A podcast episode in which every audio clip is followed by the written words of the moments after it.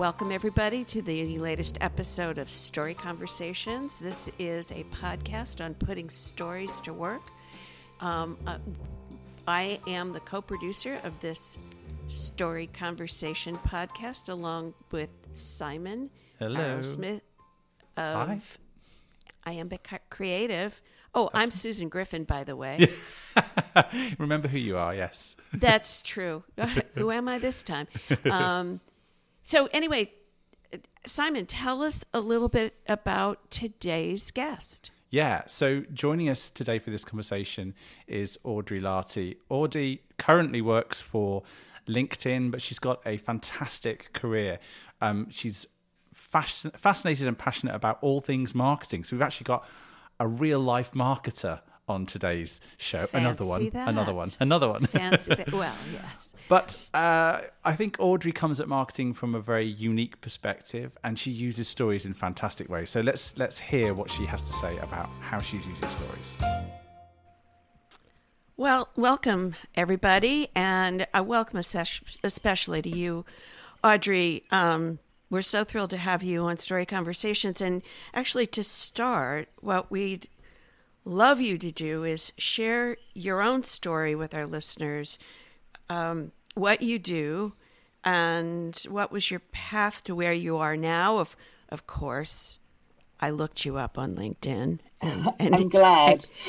and wow, what what a what a journey! So so please tell us, please tell us your your own story and uh, how you got where you are today. Uh, well, firstly, thank you for inviting me.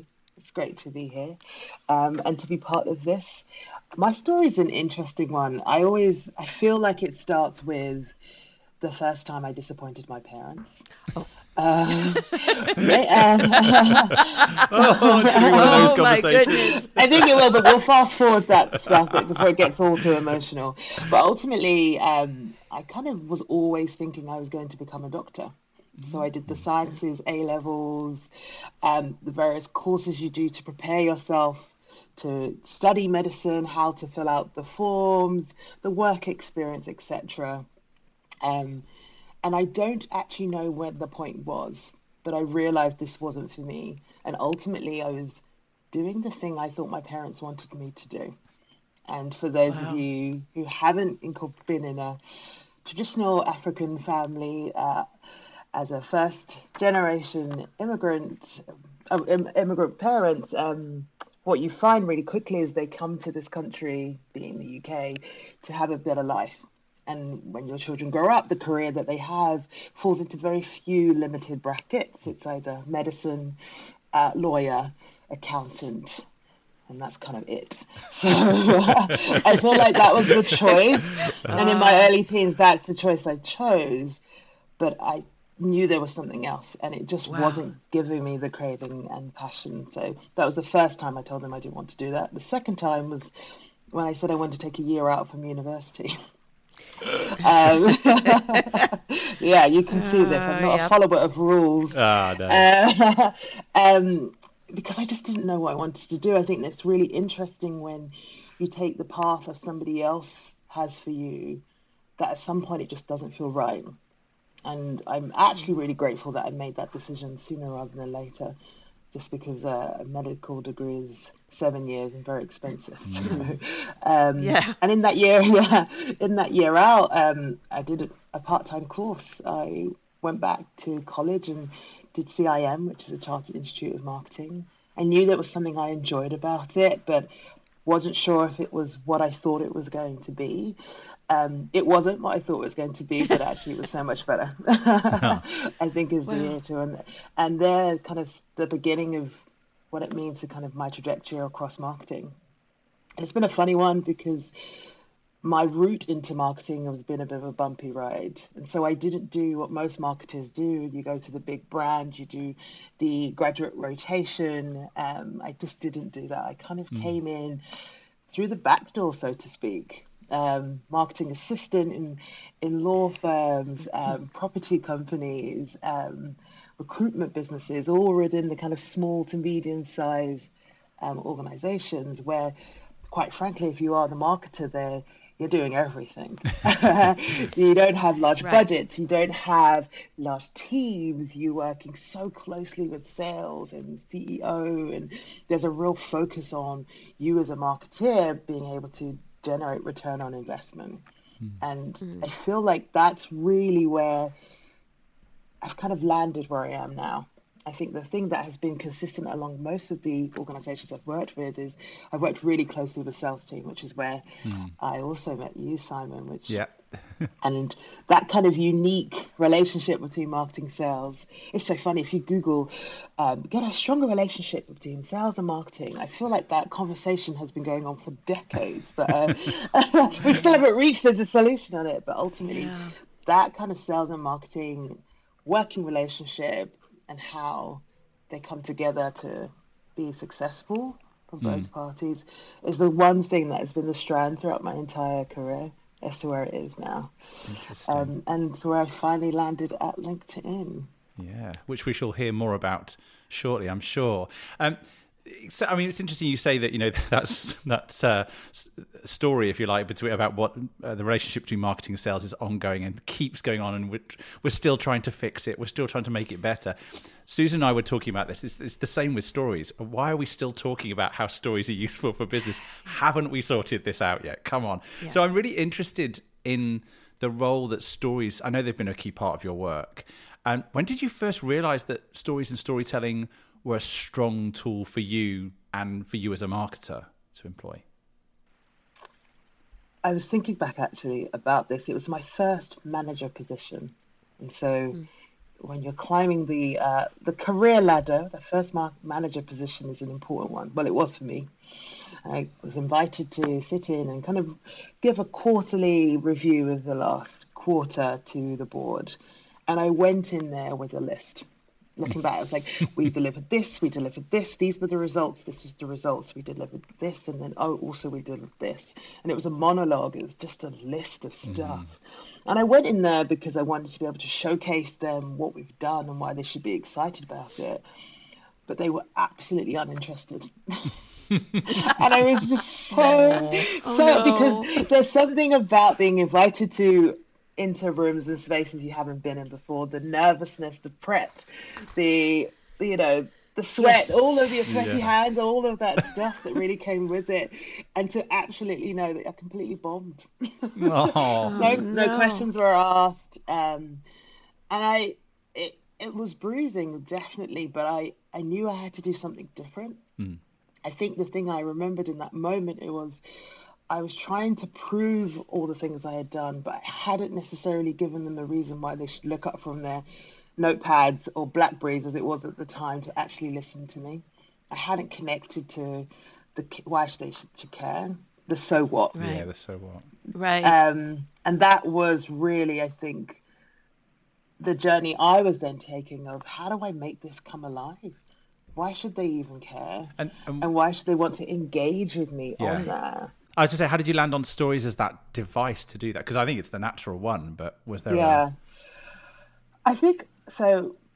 By background, um, I'm British-born Ghanaian, so that means my parents are from Ghana. I very carry both cultures with me, um, and when growing up, the Ghanaian culture, even though we were in South London, was very much present in our home, and throughout time, how older generations have given down wisdom and advice has been through stories. Mm.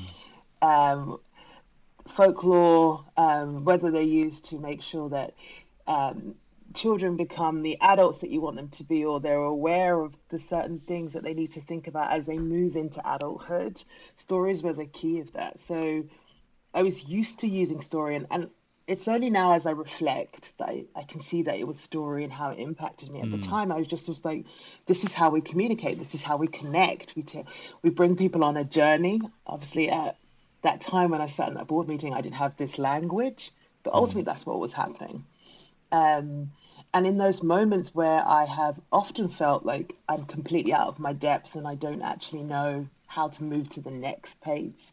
So how do I move from completely bombing in that um, board meeting to actually to a space where I could do better. I just go back to kind of being myself and what do I know. Mm. And what do I know about what I'm good at? What do I know about the skills that have been given to me around storytelling and the importance of it as I grew up in this very Ghanaian household in South London? Um, and that was it. It was ultimately leaving that room and realizing if they weren't interested, why weren't they interested? And if they weren't interested, what would they be interested in?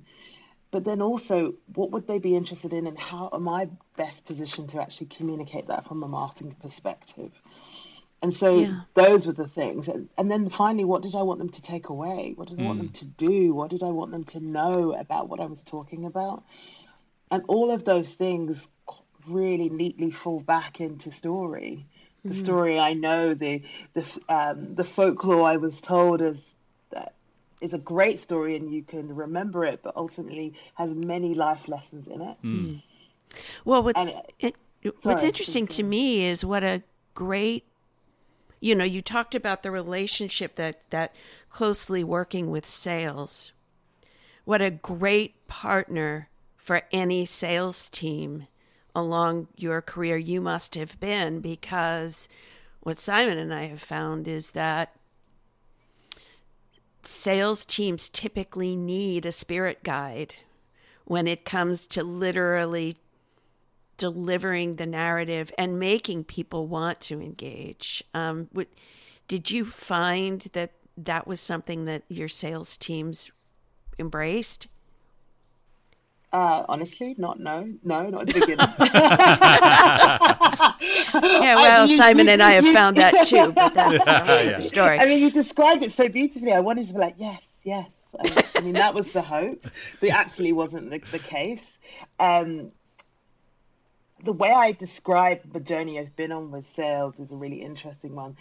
I feel like generally across the board, they are quite um, superstitious mm. and quite emotionally attached to the way they do things. So the way I describe ah. it is they know that if they press into their button or whatever it looks like, the combination one, three, five, six, revenue will come out. And they right. do the same thing again and again and again. And I turn up in the team meetings like, hi, I'm marketing. I want to interrupt this code that they've been using and has been successful for them.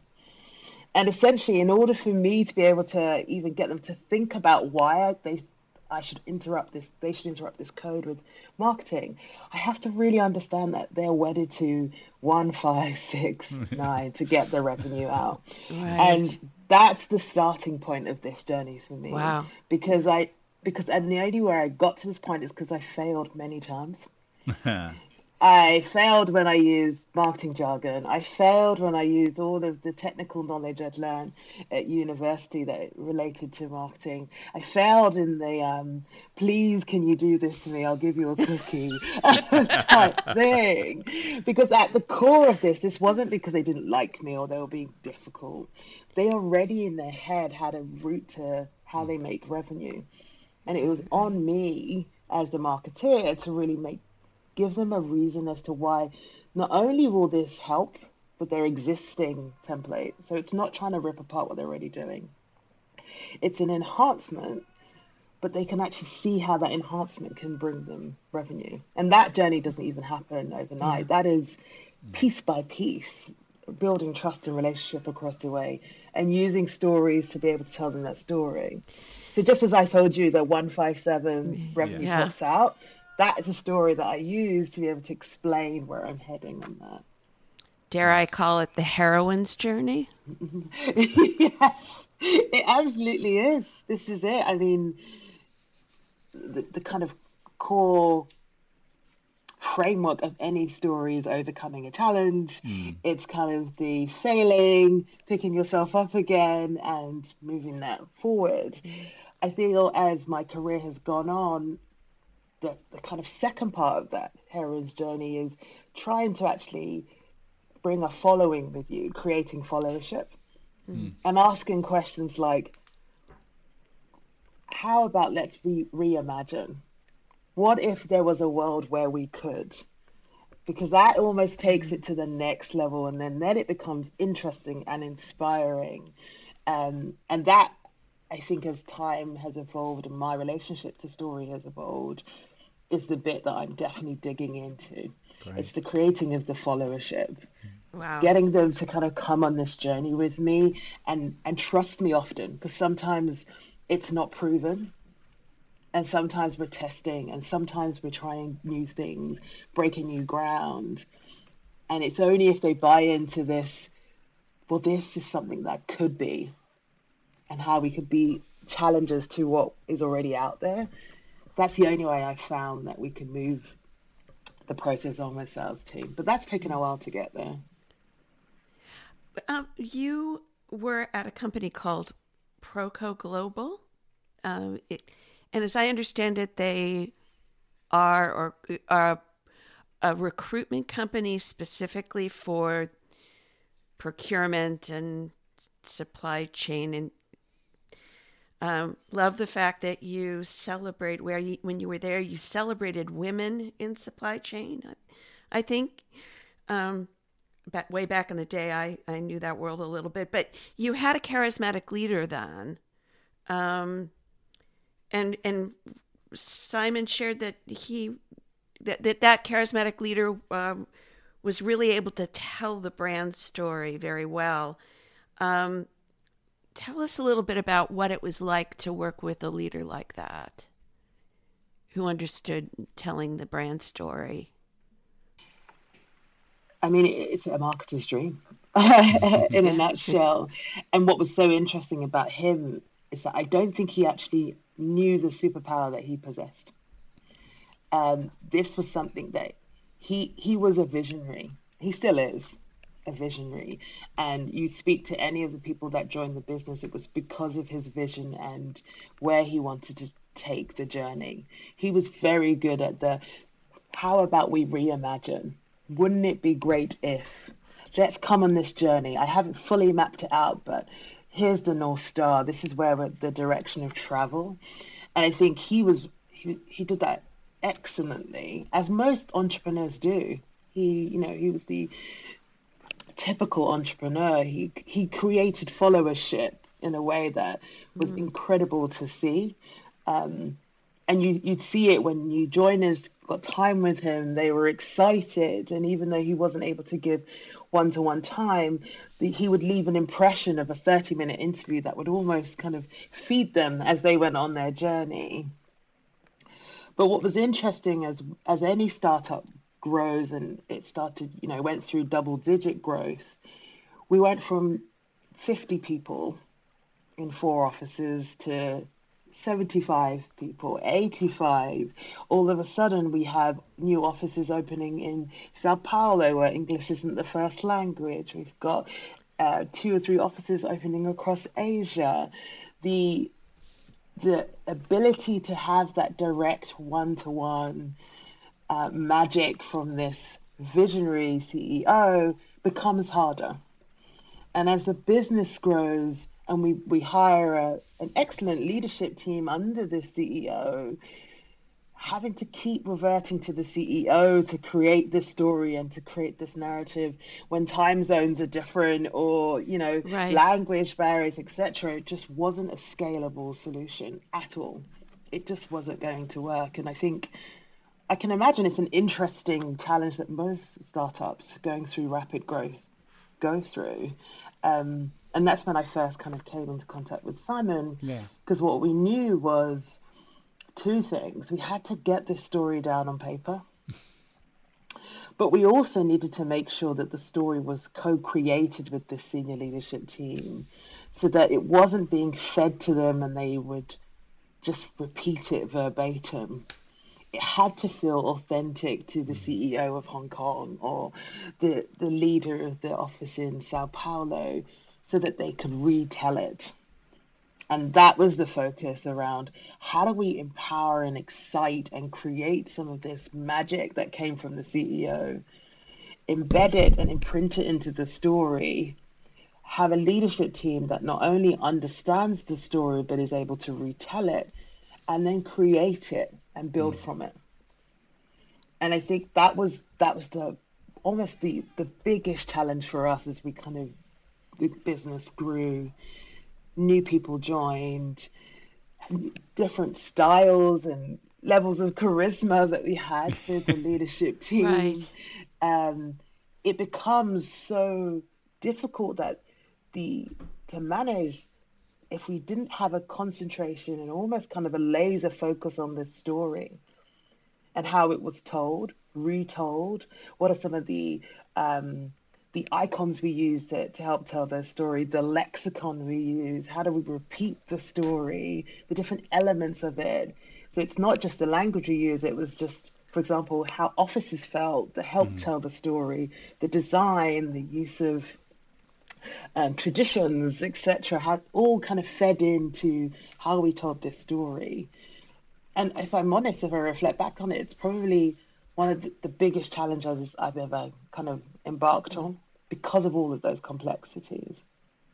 That translation piece is so essential. But as you said, it's not just about translation, it's about ownership and translation. Mm-hmm. Do you own the story collectively? It's great having a charismatic leader. It's great that they can share their vision and their story. But what does that mean for me as a member of the exec, as a member of the sales team, as a member of any part of the organization? And it's really great to hear you say that the story wasn't just the language, it was the rituals, it was the symbols, it was all of those elements that go into making a, a good, rounded um, narrative through stories and storytelling. So exciting stuff. Yeah, and we don't often think of business to business services companies like a recruitment firm and with such specificity in mm. the businesses that you served and having spent some time around procurement and supply chain people charisma is not the first thing that comes to your mind but but to have to have been able to infuse and diffuse that across a growing organization, it just sounds like an amazing um, challenge, but just an amazing sort of an assignment. Yeah, I think also when you think about an organ- industry like recruitment, for example, it's the only way the business is going to scale. And the reason why I say that is because ultimately the individual recruitment consultants on the desk who are talking to procurement supply chain leaders are brand ambassadors. Mm. Right. You know, right. so unless they really understand the story that I'm telling on the website, on LinkedIn, and how it relates to the jobs that they do, they're either going to do a poor job of translating that to our clients and candidates, or they're just not going to really understand why it's even useful and leave. Mm, and so, in, and so, the success of recruitment businesses still to this day is a human to human piece. Yeah. And if we can't have the recruitment consultants really genuinely understanding the importance of the story and what it means for the vision and why they wake up every day, we'll be dealing with attrition problems, which then impacts the growth trajectory and and right. and and and. So it was equally not only for growth and scale, different leaders, various locations, but it was to it was one of the core ways that we could make sure that if you're a candidate in Hong Kong, if you're a candidate in um, Vancouver, the recruitment consultant who's dealing with you is is led by our vision and our values, which is wound up in our story. Mm. And it, that, that that's the way we create and maintain brand integrity. It was core. It really had to happen that way. It's interesting, isn't it, that you you went, you came from that recruitment world and now you're in a role that is sort of disrupted, I guess, recruitment to a certain degree. You're at LinkedIn. So uh, tell us a little bit about the way you're using stories to connect, you know, marketing activities with sales teams across that platform. So, in terms of my, my role within LinkedIn, I work largely across our strategic um, customers. So, some of our largest, most complex buyers that we have of the platform, and they're largely serviced by um, a varied um, account team, sellers, so for mm-hmm. want of a better description. And what's interesting is not much has changed because ultimately salespeople still, and LinkedIn's no different from many organizations, have a lot of noise coming their way. Hmm. whether it's from the customers that they're dealing with. There are various things where they have internal training, they have to do various bits of admin that could support their role. Everybody is vying for their attention. And as market as a marketer, I'm I'm no different. And so the way I approach my relationship with the sales team at LinkedIn is the same. I need to understand and and explain to them and connect with them. I think the connection piece is really important. They too have the one five seven revenue pops out idea. and I need to A understand that first and foremost. What does that look like? How can I disrupt that or how can I and you know entangle myself to make sure that they can see that this is a way to enhance it but then the third thing is when I come and speak to them have things that I either want them to action or do, they need to know and understand and believe that this is worthwhile of their time. And so that that's been an interesting challenge because LinkedIn is large and complex and there's so much going on.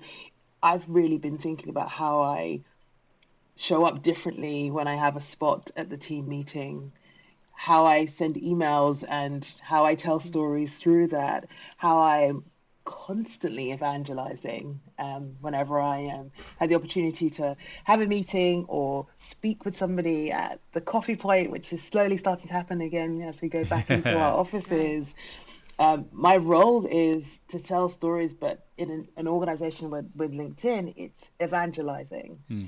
I am the ambassador. I am telling these stories of the why, why now, and helping them get to this point of wouldn't it be great? Could we just reimagine and think slightly differently too? Mm. And I think that's really interesting in the inside the ecosystem of LinkedIn because it is a phenomenal brand and but the core things of organizational structure and marketing and sales and various other cross-functional departments are not different. They're just probably mm. more complex. So I try and keep it really simple.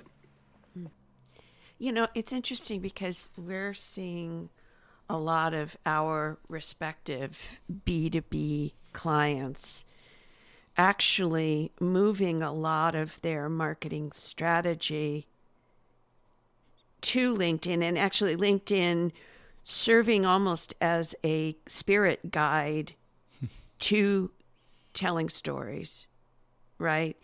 there's so many different um, functions and aspects of LinkedIn that if uh, c- companies master and also individuals who w- want to showcase their own careers master, they they literally disrupt some of the typical ways that companies have marketed themselves previously.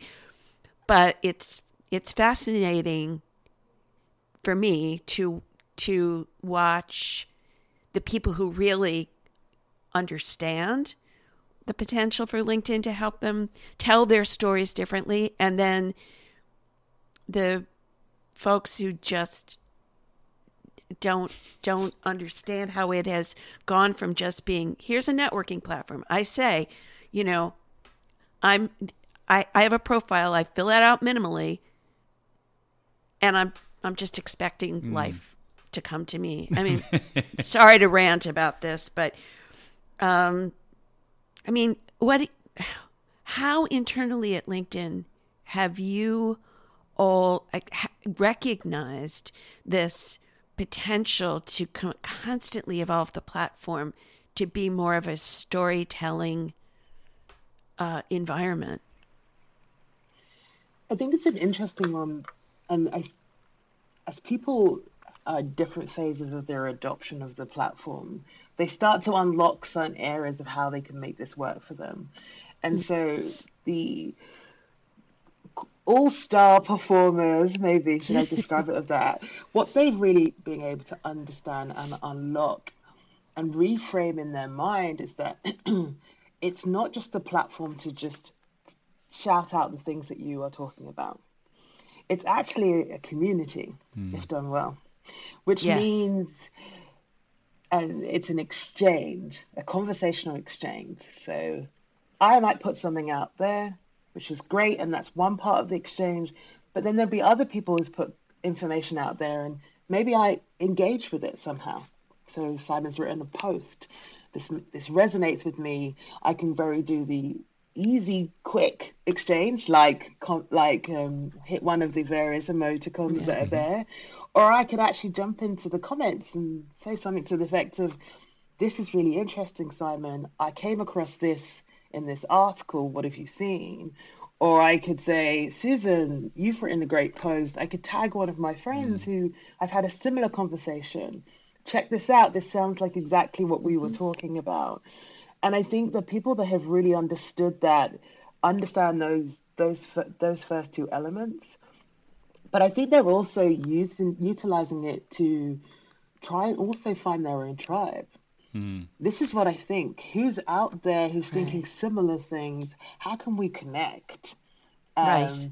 And all of those strands that I've talked about are all relate to community. So the telling of stories is the glue that fits all of those things together because it, things that, for example, the Simon writes definitely will resonate me. I've I'm connected with him. We share a lot of commonalities, so there's probably a high percentage that that's going to happen. Mm.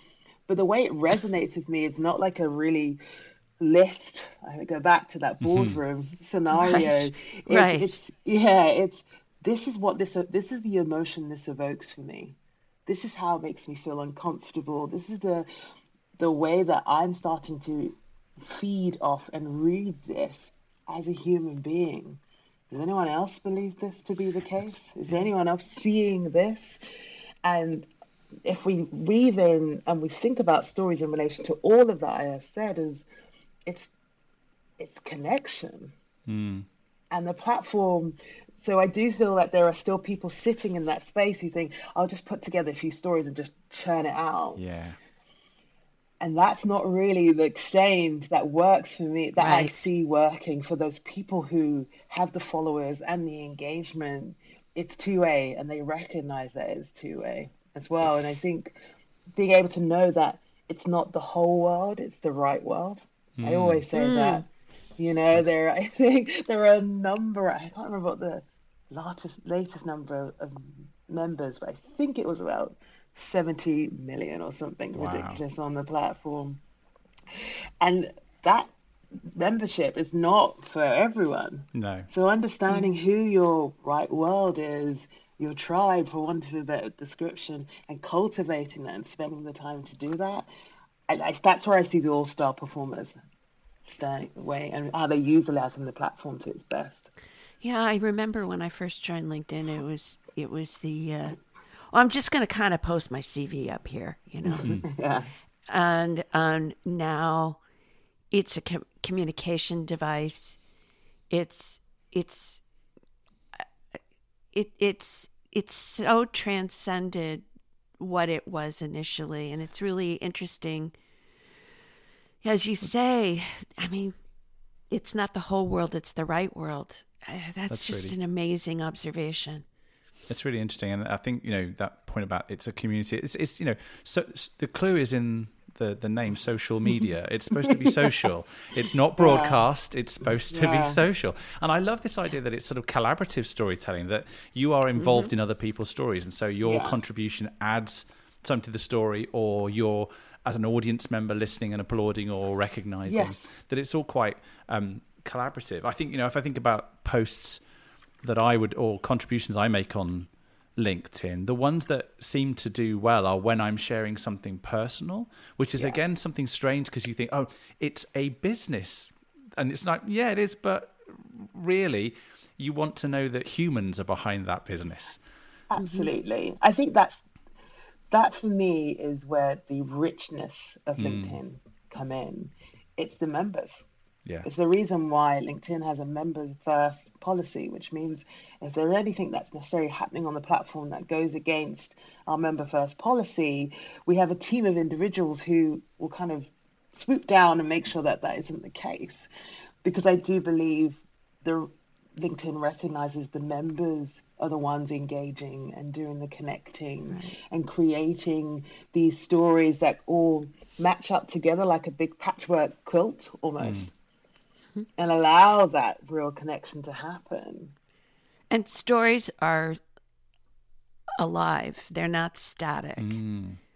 And I think what's fascinating to me about LinkedIn as compared with some other uh, social social mediums um, is your ability to be able to see the evolution of stories, um, mm. personal stories, as well as the stories of the companies that people work for.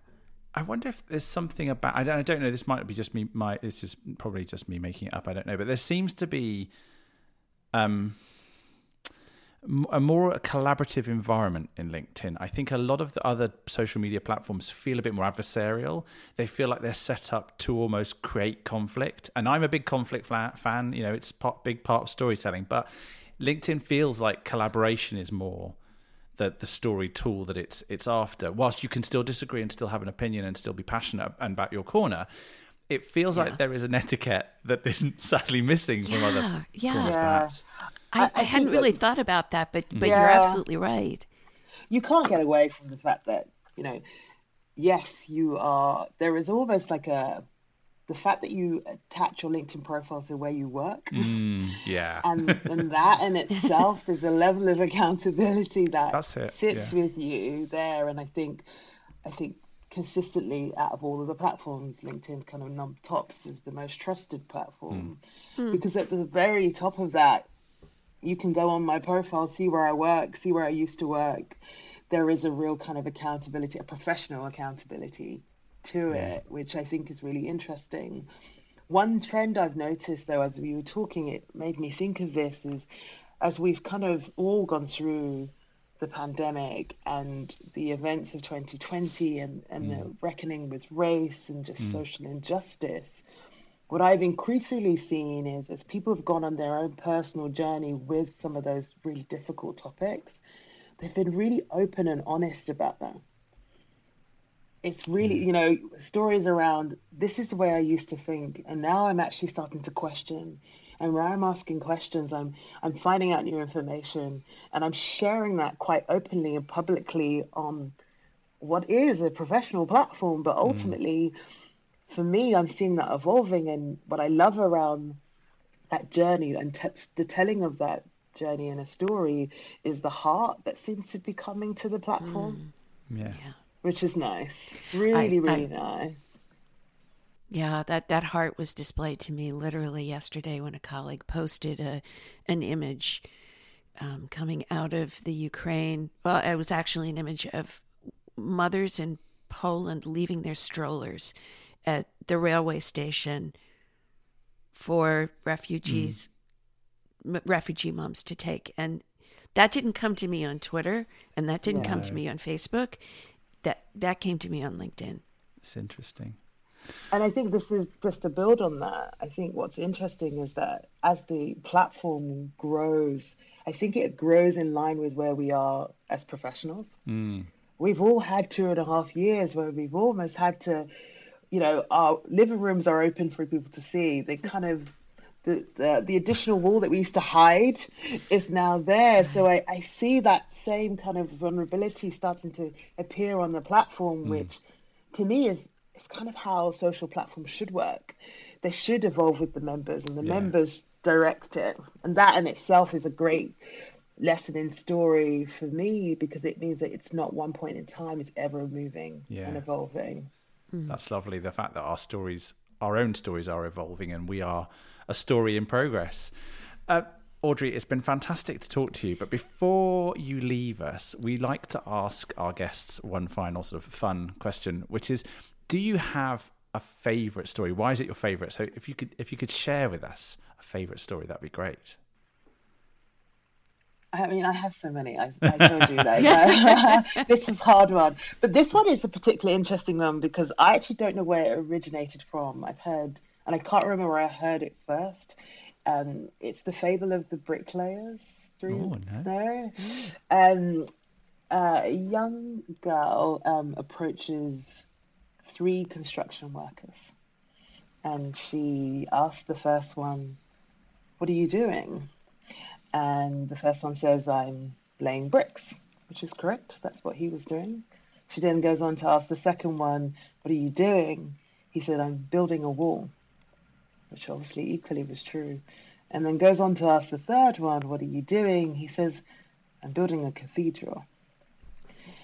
And I love that story because I'm somebody who spends a lot of my time, maybe too much, in the space of what if. Mm. And, and, thinking big and dreaming big and and saying the words of where I want to be and how I want to kind of show up in the world in something that's bigger from where I stand at the moment. Mm. And for me, that story I love is because really simply you could see that if you just change in your perspective around things, the doors it can open for you are pretty incredible. So that's definitely one of my faves, I would nice. say. Yes, I have heard that one. I like I like it a lot. Okay. It's uh, that, I, that I had not, and that yeah. is wonderful, just wonderful. I promise to put a quarter in a jar for you, Audrey, every time I retell that story. oh, amazing! I love that. Thank you. Brilliant. Well, Audrey, thank you so much for, for joining us, and uh, thanks thank to our listeners for listening. Yes, that was great fun. Thank you so much for having me. Thank you. Good stuff as always. great. That was terrific. Um, so takeaways. Um, mm.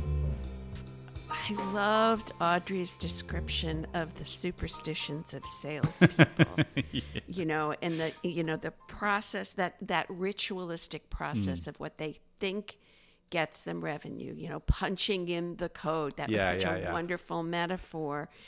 Um, but I also loved the fact that what she was describing was the notion that marketers have two different audiences really they have the external audience for sure, but in the virtuous circle of that, you know, that relationship between marketing and sales, it really is marketing's job to understand the sales superstitions. Mm. You know hmm. what what salespeople think they need to do to generate revenue because when something shifts or changes, either in the message or the audience, the the the prospects that sales needs to engage, mm.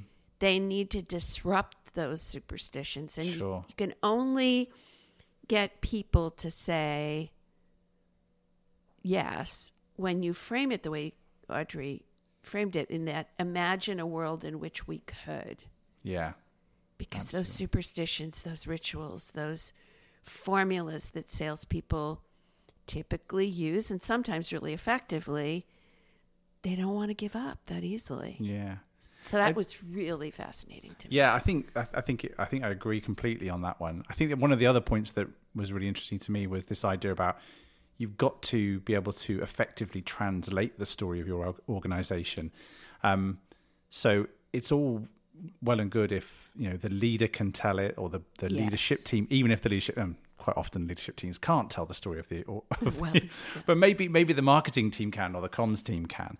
But it needs to be you have to create brand ambassadors through your people. So you have to be able to create a story that is transferable, translatable, um, and that has to also live through not just the verbal story, but through the icons and symbols and rituals and the lexicon. I love that that idea of um, you know what we would call a tone of voice, but it's also the, the language that you use and how that tells the story both internally and externally of the business. So I thought that was fascinating. Right.